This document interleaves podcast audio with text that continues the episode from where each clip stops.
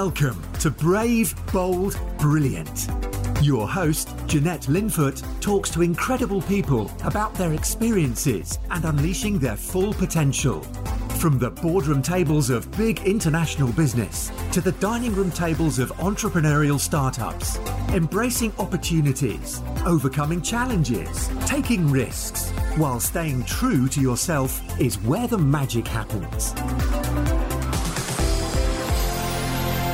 Hi there, everyone. Jeanette Linfoot here. Welcome to the Brave, Bold, Brilliant podcast. Now, the episode you're going to hear now was actually recorded back in May 2020, and it was when I was lucky enough to be invited onto Laura Muse's podcast, The Social Propertypreneur. And we had such a great conversation that I really wanted to share it with you here today. Now, a lot has changed in the world since then. And certainly one of the things is that Chris and I have actually relocated for our property business from London up to Manchester. So that's one change. But a lot of what we talk about is still absolutely relevant to today and to the journey that we're on as two women in business. Uh, so I hope you're going to enjoy it. I certainly really loved having the conversation with Laura. So over to you guys, and I will see you on the other side. Thanks. And remember be brave, be bold, be brilliant. Welcome to the podcast episode. Um, today, obviously, we're doing live stream as well. So, a lot of you know this wonderful lady. For the people who don't and who are listening to the podcast, um, I'd like to welcome, obviously, this is a social propertypreneur podcast with me, Laura Muse.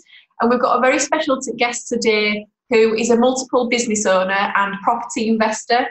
Um, she's won Businesswoman of the Year, and she's also um, one of the most influential women in the travel industry. And she's an absolute power player and a true inspiration to many women. And I'd love to introduce the amazing Jeanette Linfoot. Yay! Thanks, Laura. you all right, Jeanette? I'm fantastic. Yeah, how are you? Yeah, good, thank you. Um, well, thank you so much for your time today. I, I, really do appreciate it. And I think a lot of people are 100% going to get so much value from this, and whether you're watching now or you're going to listen to the podcast, because you've done some incredible things. That's very kind of you to say. so I'm just going to run through a couple of questions, if that's okay. Obviously, it's probably will go into a conversation, but um, yeah, that's what I'm going to do. So just for people who don't know who you are, do you mind just telling us a little bit about you, your journey, and kind of how you've got to where you are now? Yeah, sure. So you can probably tell from my dulcet tones that I'm a northerner. I'm a Manco. Yay! Yeah, another fellow northerner. Um, yeah, so so you know, i I spent most of my career in the travel industry, so 25 years. But I um I started life originally actually as a government economist in Whitehall. Wow which all sounds very grand, but you know, I was there a couple of years and quickly realised that the uh, the grey suits and cardigans of the civil service were not for me. So uh, jumped into travel pretty quickly after that, and uh, and that's where I spent most of my career. Uh, and yeah, you know, worked for some some big brands that you'll all be aware of. You know, Thomson, Thomas Cook, First Choice, TUI. I've pretty much done the rounds over the years, and uh, yeah, started off at the bottom, really like most people do, graduate scheme, all that kind of stuff and then really worked my way up and um, through those organisations um, until I became the managing director of the emerging markets for TUI. So I oh. bought, ran, sold businesses in crazy parts of the world: Russia, China, India, Brazil, you name it. Uh, and then in my last kind of big corporate role, I was the CEO of the travel division for Saga. So there, I had a portfolio of four businesses. Um, so yeah, it's been an interesting career. Um, but a couple of years ago, I decided to sort of jump out of the corporate world, if you like, and to pursue more of a portfolio. Um, so, yeah, which is kind of where I am now, really, and enjoying the variety and what have you. So, yeah, it's been an interesting time, that's for sure. So, could you tell me a little bit more? Because obviously you've got a couple of businesses. Could you just um, tell us a little bit about? Because they are quite different, aren't they? What you do? Yeah, yeah. I mean, essentially, I've got three main businesses. So one of them is all around. It's almost an extension of my corporate life, if you like, where I work with a lot of boards, advising them mainly on things like strategy, or mergers and acquisitions. So if they want to buy a business, um, I will work with them on that business and kind of assess, you know, the viability. Is it a good business? Bad business, how much should they pay, what they're going to do once they've acquired the business. So that's sort of one part of what I do, sort of the, the work. And I work with a lot of private equity clients um, who are interested in the acquisition space. So that's one business. The second business is my property business, uh, which is with my lovely, beloved Chris Busuttil. Um, so ingeniously, our property business, we thought, oh my gosh, how, what name should we have? So it's Foot, which is the buzz from Chris's Busuttil, and the foot from me. So that's our property property business, Buzzfoot there, Buzzfoot Property. And then the third um, business I have is a business mentoring um, business where I work with a whole range of, of individuals, really, men and women. Uh, from all different sectors, whether they're at a more junior stage of their career or, or indeed sort of at board level or trying to kind of get into the boardroom. So, so that's what I do. And then I do a kind of bunch of pro bono stuff as well. Um, so I do some uh, mentoring, which I do for free with Odgers and Berndtson, uh, which is one of the big exec search companies. I'm a judge on Every Woman in Travel, and I'm just about to join the advisory board for an organisation called the Founders Factory, which works with young entrepreneurial startups mainly. Oh. So yeah, a bunch of stuff going on really. Yeah, amazing. so you um, obviously we've spoken a lot um, previously about how you inspire women, how you get them for, into a boardroom position. What led you to start doing that? What obviously was it your previous background in property that kind of you didn't see many women in that position and you felt you know you've obviously got a real passion and you inspire people to do that do you mind just giving a bit more about that element yeah, yeah. I mean, listen. I mean, it's kind of evolved over, over the years. You know, I've been mentoring for I would say more than fifteen years, um, in in one capacity or another. And you know, I guess from from my perspective, I kind of come from a very working class family, the only one to go to university. You know, and, and really lucky to have the amazingly supportive parents and, and sisters that I had.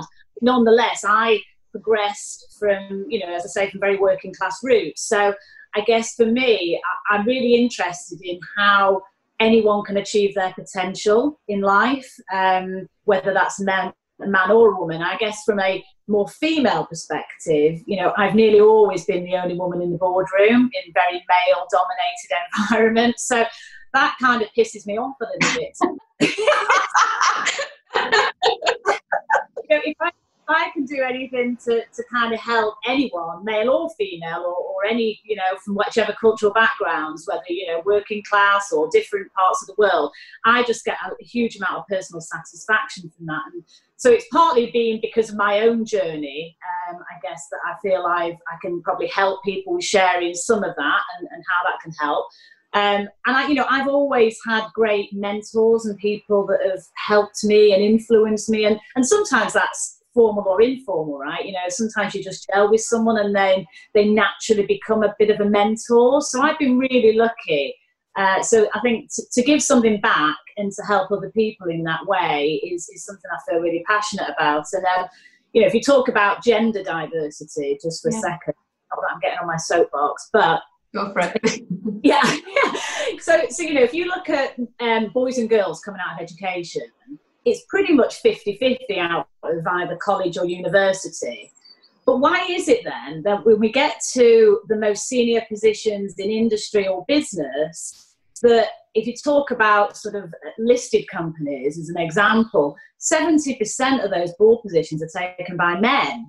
And, and in the UK, you know, a woman doing the same job as a man earns 77% less. It earns only 77% of the same of the salary. So, so that just feels inherently wrong to me, you know. So I just think if, if I can help anyone, as I say, male or female, to, to kind of help them progress their career or set up a business or climb the ladder or whatever they want to achieve in their personal life, then that, that's just got to be a good thing, I think. So I, I'm, I'm come from a very normal position. You know, what you see is what you get with me. Uh, so yeah, that, that's kind of where it all started, Laura, to be honest. So probably not the shortest answer in the world, but um, yeah, I think it's it's a nice area to be in and uh, something that I really enjoy doing. Why do you think? Why do you think there is such a big big difference with, especially like your industry, a big percentage of of men that are in the boardroom compared to women? Why why do you think that is? Yeah, I mean, it's an interesting one because if you take travel and tourism, which is where I've spent a chunk of my, my time, you know, actually 75% of the industry is, is female. You know, so if you think about travel agents and reps and, and you know, all that kind of stuff. Um, but actually, at the board level, um, in terms of female CEOs, it's 6%. So it really drops off a cliff. Now, now, some of that is because of the practicalities. If you're in a travel business, you have to travel um, generally you know, it's kind of an occupational hazard. So, you know, if you think about working mums, you know, that's not always that easy uh, to do that. Um, so some of it is structural in the sector, um, but equally some of it is is just having role models. I think as well. You know, you almost need to get a critical mass of, of women or or you know whether you're black, gay, you know, whatever diversity we're talking about, um, you know, sort of someone with disability needs, etc. You, when you start to get um, people like that at senior levels, then it, it really sets um, a tone that you can do it too. Um, so I think there's been a lack of role models historically, and that's changing. You know, we are getting a lot better. Um, and I guess, I guess also sometimes it's as women, I think we, we hold ourselves back a little bit as well, you know, and um, you know, as men and women, we are different, and that's what makes it so great. It's not one is better or worse than the other. It's that we we just have different gifts that we bring to the table. Yeah. Um, so you know, for me, it's not it's not about bashing men and saying, "Oh, come on, up, up women." It's it's around balance and, and having more of a level playing field, really. So there's a whole bunch of stuff. Um, but I think sometimes as women, we we don't always push ourselves forward as much you know if you if you it's proven that if you look at a job description for example you know that the guy would sort of look at it and go oh yeah i can do 70% of that brilliant i'm going to go for it whereas the woman more typically would look at the 30% that maybe she's not got direct experience of and, and hone in on that. Yeah. um, so there's some of those sort of inherent traits you know we need to work on that. And that's also where the mentoring comes in because actually we all know i mean look at what the amazing business you've created with james. You know you know that if you set your mind to something and you feel passionate about it and you accept that not everything is going to be perfect and there's going to be a few you know turns on the journey but yeah put yourself out there and really go for it. You know we know that it's proven. And the other thing is that actually the fact you know never mind it being the right thing to do but it's financially proven that businesses that have a, a, balanced board or a balanced leadership team deliver superior financial results. So actually, from a commercial point of view, it's it's the right thing as well. So yeah, it's an interesting uh, you know, obviously in your, your business mentoring that you do do, obviously you meet a lot of people that have just started out with an idea potentially to get to that next level, or they've got a business that's been running for a few years, but they want to grow and scale it to that next. In regards to like mindset, what types of things? Because obviously, I think majority of that is a mindset shift. Um, mm-hmm. What things do you help them implement into their business to make them exceed and and go on to the next the next level really yeah i mean you know everyone's different everyone's yeah. coming from a slightly different background or a different starting point or you know so so i guess there isn't a one solution fits all it is yeah. very much individualized perspective and that's the approach i will always take is you know trying to really understand that person and where they're trying to head to a bit about their background and, and maybe some of the challenges that they're facing and then really trying to create something that's very bespoke and tailor made for that individual. But there are some common themes, I yes. would say. The main one is is self belief, to be honest, you know, and I think we all, all of us, have different little gremlins. Um, and as I say, this isn't just a female thing; this is a male thing as well. It, it, it's across the board, and um, you know, and sometimes we'll we'll have you know the old imposter syndrome will kick in, and it will you know, you're not good enough, or you don't deserve to be at the table, or oh, you've got a northern accent, and everyone speaks really posh. Or, in there with that one. no, seriously, it could be it could be a whole host of things. I remember when I just flipping back when I joined the government economic service, right, and it was in Whitehall. 90% of people had been to Oxford or Cambridge. Now I'd gone to Leeds, right? And Leeds is my hometown. and I came out with a first class honours degree in economics, equally as capable as all of those Oxbridge graduates.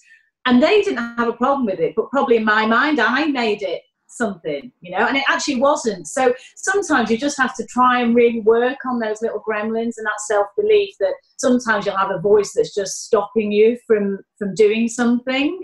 Um, so so that's a common theme, I would say, in, in that sort of the whole mindset space.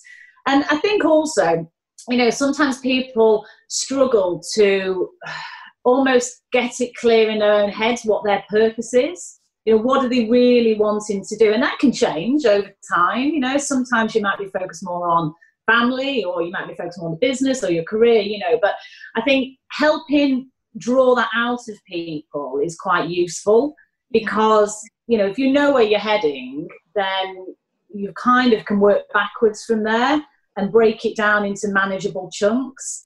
Because sometimes, you know, you might say, oh, I want to be a multimillionaire. That's absolutely brilliant. You know, have a really, really big goal. Fantastic.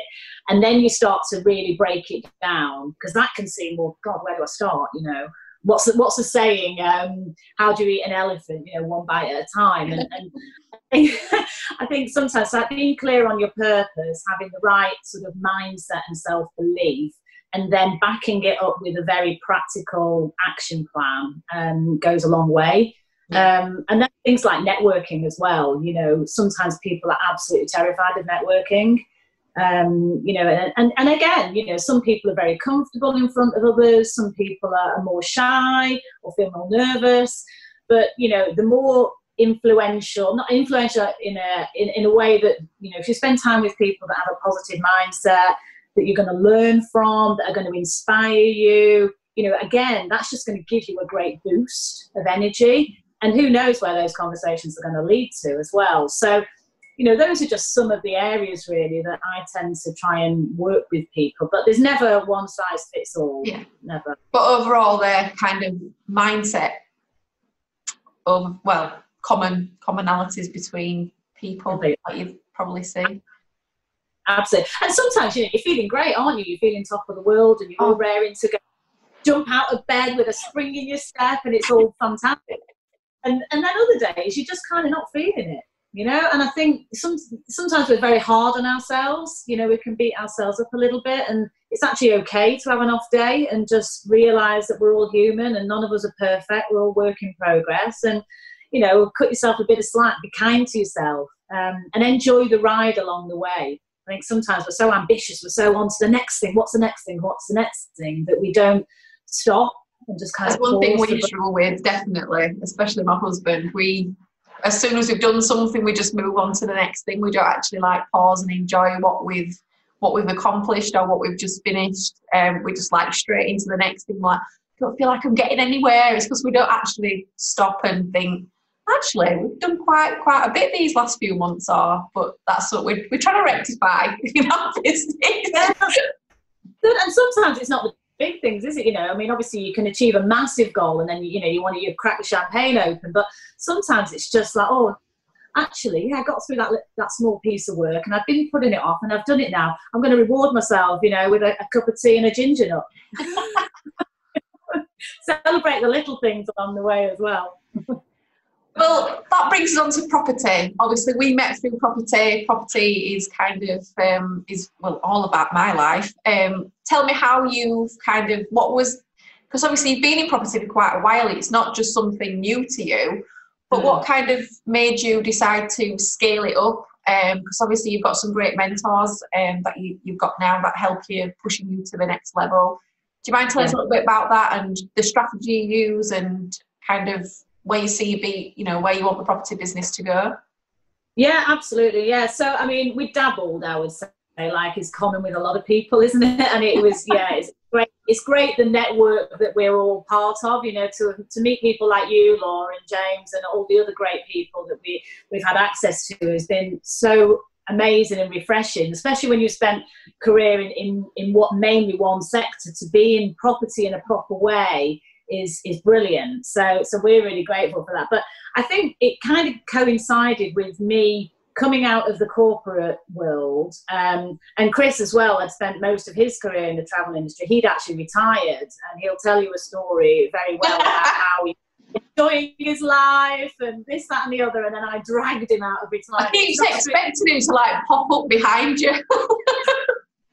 no, no, he's not. He's not. He's not. Uh, he's downstairs. But um, anyway, so um, yeah, so so I guess part some of it was timing, um, in that we, you know, I decided I wanted a more of a plural career.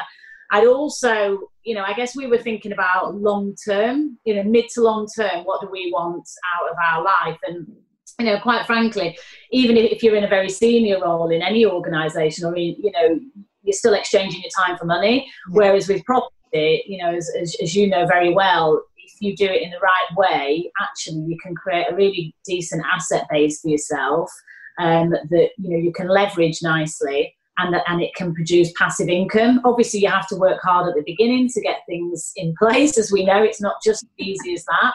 Um, but once you've got down that road, it, you know it can really make quite a difference in terms of your you know your income and you know actually having a good solid asset portfolio that's there for the future as well.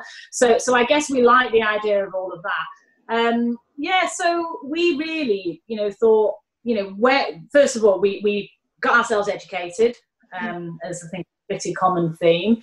We're being mentored by Rob Moore and Mark Homer, as you know, which is great, who are the founders of Progressive, and they have been amazing for us, really. Um, and we knew that if we were going to do this, we, we didn't want to, you know, just do something that was going to be small, you know, so our, our aspirations are really big. But of course, you've got to get going and you, you need to start in the right way. So and also we live in London, uh, despite my Mancunian accent.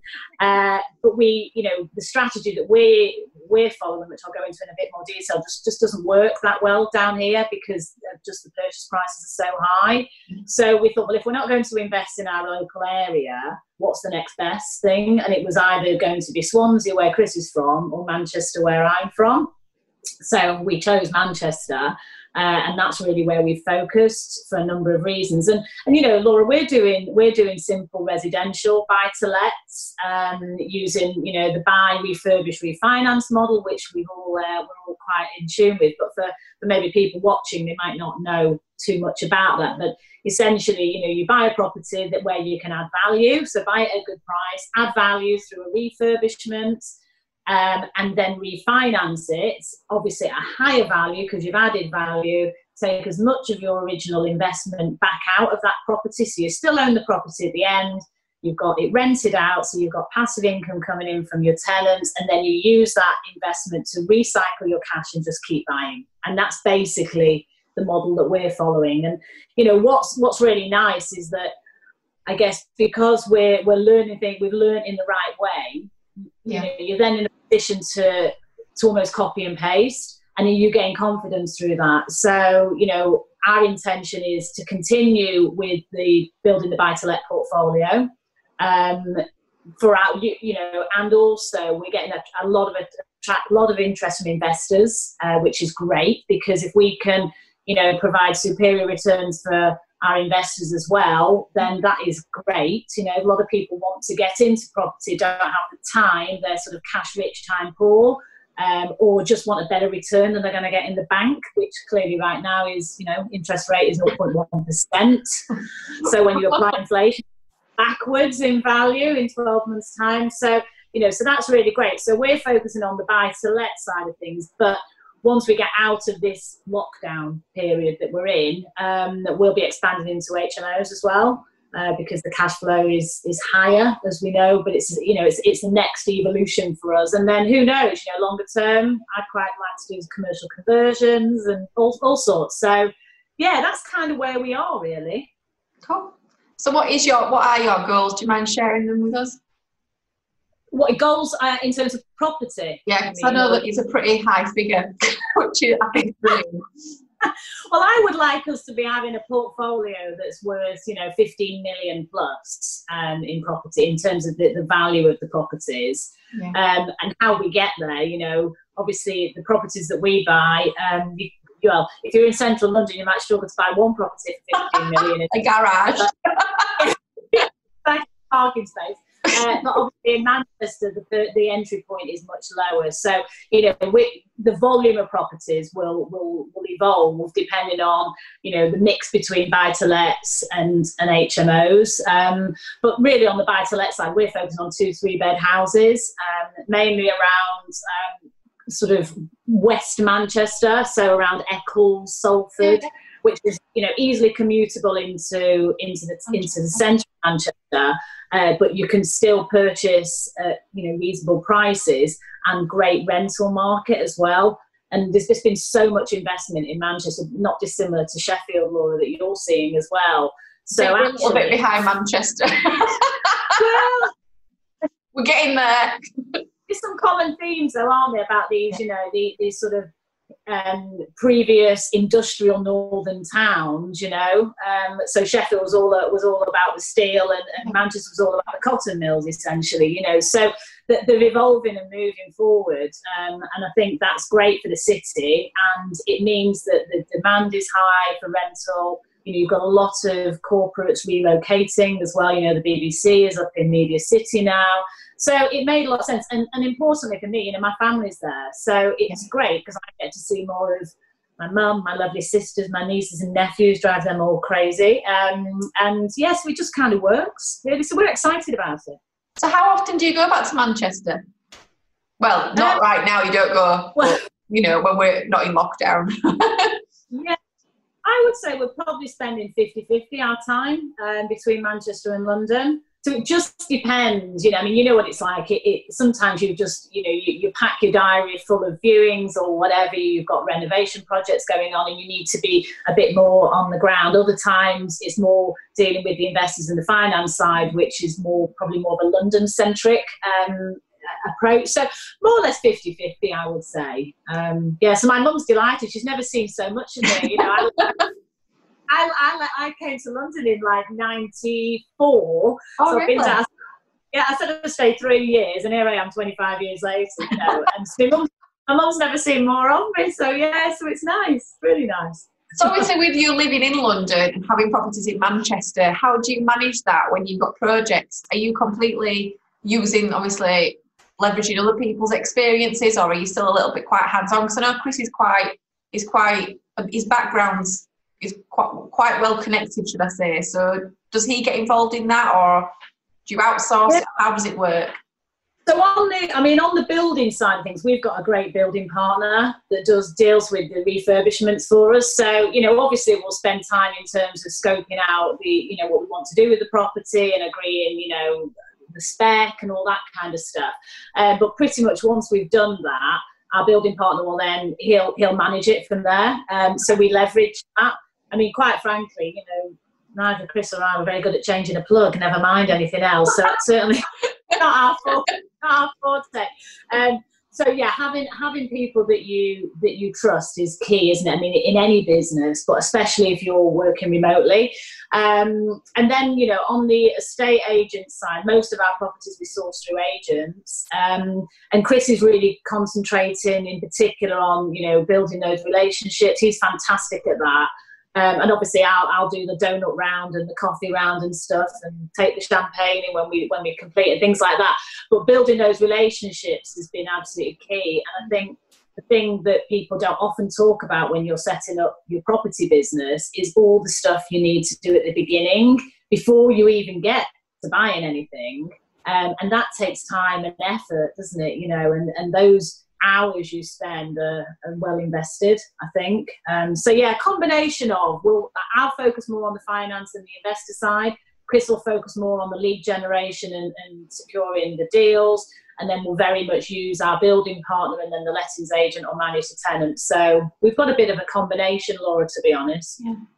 So what, in regards to obviously your other businesses, You must yeah. have some really great transferable skills. I don't think a lot of people identify that they've got transferable skills, especially when they're starting property. There's a lot of people I speak that say, oh, well, I've got no property experience, I don't know where to start. What would you say to people who are just starting out thinking that? How would they identify what they can transfer over from their current roles or previous roles? How would you advise someone to go about doing that? Yeah, I mean, I think I think it's it's a really really great point, Laura, because everyone has transferable skills, right? Everyone. It doesn't matter what field you've been. You, might have been in operations, you might have been in finance, you might have you know been more on the um, marketing side or of whatever you've done in your previous career. So everyone has transferable skills. But again, sometimes it's that mindset piece that, that can unnerve us and make us think, oh gosh, it's a new industry. I don't know anything. Um, and and you, you do have to sort of, I think, take a deep breath, calmly just reflect on all of the great things you've done in your career or in your previous businesses or whatever it might be. Or, you know, you might have worked for a charity. You know, again, there's so, you know, people have such a wide variety of backgrounds, but there will absolutely be uh, transferable skills for everyone. So, you know, I think sometimes you just have to kind of put the gremlins to one side, just step back a little bit, realize how bloody great you are, and write that down if you need to. Remind yourself, I am amazing. Um, and, and, then I think um, you know, if you're doing it with your partner, and obviously, you know, Chris and I are in the business together, you and James are in the business together, or you might have, you know, another partner or a few people in the business. I think it's then really important to, to say, okay, well, well, who's going to focus on what? Yeah. Because I think certainly, especially if you're a, if you're a, a husband and wife team, sometimes you can find that you might butt up against each other a little bit. Definitely in the early days. Because you're finding your, your, your, new flow, aren't you? You know, so and, and certainly Chris and I have, really sort of divided our talents, um, if you like, and our experiences. So there's always transferable skills. Take some time to just step back and think about what they may be. And then, you know, there will be gaps, of course, there'll be knowledge gaps in terms of understanding the sector. So get yourself educated and, you know, that, that you kind of pay for that if you really want to, to do it in a more detailed way. Or there's loads of free stuff online or you know get to know people. You know generally i think in the world of property people are very very helpful. Um, and and because there's enough to go round for everyone you know in, in, the world that i've lived in sometimes it's ruthless. You know people i was just going to say i found it so strange when i first came into property because people genuinely wanted to help. And my first thought was what do they want? yeah yeah You know, people will sell their grandmother to climb the slippery pole of the of, of, their career. You know, sometimes. But properties, I mean, of course, you're going to meet the odd person that's maybe not quite your cup of tea, right? Fine. But generally, I think the people are happy to help and share their experience and knowledge. So. You know, the great thing is property, anyone can do it actually. Um, you know, so it's just trying to really focus on what's going to be right for you and I think go at your own pace as well, you know, because everyone's different. Again, your objectives are different. You're coming from a different starting point. You know, for what some people, it might just be a case of having one or two buy to lets. It's a little bit of a nest egg, and, and that's great. You know, they're happy with that. For other people, they want to build large businesses like, like, like we're doing, you know, and but there's no one size fits all. So I, I, would definitely try and not compare yourself too much to other people. Um, and if that puts you in a negative mindset of feeling pressure and unnecessary pressure. So, last but not least, before we finish this podcast, would you mind, obviously, with what's going on? We've got a global pandemic that's going on with COVID 19. How has, has it or has it even affected your property business? And what do you think kind of maybe the repercussions potentially may be in property? Yeah, I mean, obviously, it's it's you know the word unprecedented. I don't think I've ever heard it so much ever. um, but it's true, it? You know, it is unprecedented, and, and everyone's trying to sort of navigate through this in the best way they can. So, you know, I mean, in terms of the pipeline, shall we say, of, deals and properties being sold, etc., that's difficult right now, clearly, because you know you, are not able to do viewings. You know, valuers are not are not going out. You know, so so actually on that side of things, there's clearly a bit of a press pause. I would say to a certain degree. Doesn't mean to say it's impossible, but but probably not as easy as it was before. Um, but actually, when we come out, for us, for us, it's all about putting ourselves in a in a good position to come out of this. You know, so I think businesses and individuals that have conserved cash, um, either their own cash or investor cash, you know, and sort of you know keep in touch with your investors because they will still want to invest in property. Um, certainly, that's what we're what we're finding. Um, so be careful with your cash. And then I think coming out the other side, of course, there's going to be an impact. How long, how deep, who knows? You know, we don't have a crystal ball. But I wouldn't be surprised if property prices fell. Um, I think that's probably an obvious thing. By how much, who knows? Um, could be significant, you know, could be 20, 30%. Yeah. Uh, I do think there's more liquidity in the fi- in the banks probably than the last crash. You know, if you think about 2008, it was you know, it was all about the subprime mortgages in the US that then kind of rippled. Mm. Um, don't think that's the same challenge now. So I think coming out the other side, finance should be available. Um, I think there'll be more properties coming on the market if you're in the residential space yeah. Uh, because unfortunately, whether we like it or not, you know, there are going to be certain individuals that are going to have quite financial hardships through this, yeah. who are maybe homeowners now that may need to sell their properties and therefore will then s- switch into the rental market. So I think there'll be more properties. I think there'll probably be fewer investors um, because you know people's circumstances might mean they haven't got quite as much cash. But you know what? At the end of the day, people need good, solid housing to live in. 100%. So, you know, so I think the lettings market will actually be stronger. So, so for us, we're, whilst it's difficult right now, of course, and we're very focused on the human aspects of COVID 19, because at the end of the day, thousands of people are losing their lives and they're, you know, facing financial hardship. That's awful. From a business point of view, there will be opportunities out the other side. Um, I think the high street might look different going forward. I mean, obviously, retail was having a difficult time before all of this you know, so will there be more opportunities with commercial conversions? Maybe. Um, yeah, so I think it'll be interesting. I mean, obviously, we're all going to be watching closely, aren't we? And I think the key is to to, to make um, rational, calm decisions and not to knee jerk react too much one way or another. Let things settle a little bit, but but then you know once you've got those opportunities, just go for it. I think if you've got ambitions to build a big business or invest in property, um, it's going to be a good time actually. Oh, well, thank you so much, Jeanette. Um, I really enjoyed speaking to you. I always do. I hope everyone who's watching live and who's going to be listening to this podcast has. If you have, I've put in the show notes. Um, there's going to be all Jeanette's details. Um, you can follow her on social media, go onto her website and connect with Jeanette. Um, thank you very much who's watching. Um, we can't see because there's a few streams going on. Um, we will go back and look at any questions if you've popped any questions in and answer them. Um, but thank you again, Jeanette. Oh, thank you, Laura. Really love speaking to you. Thank you so much.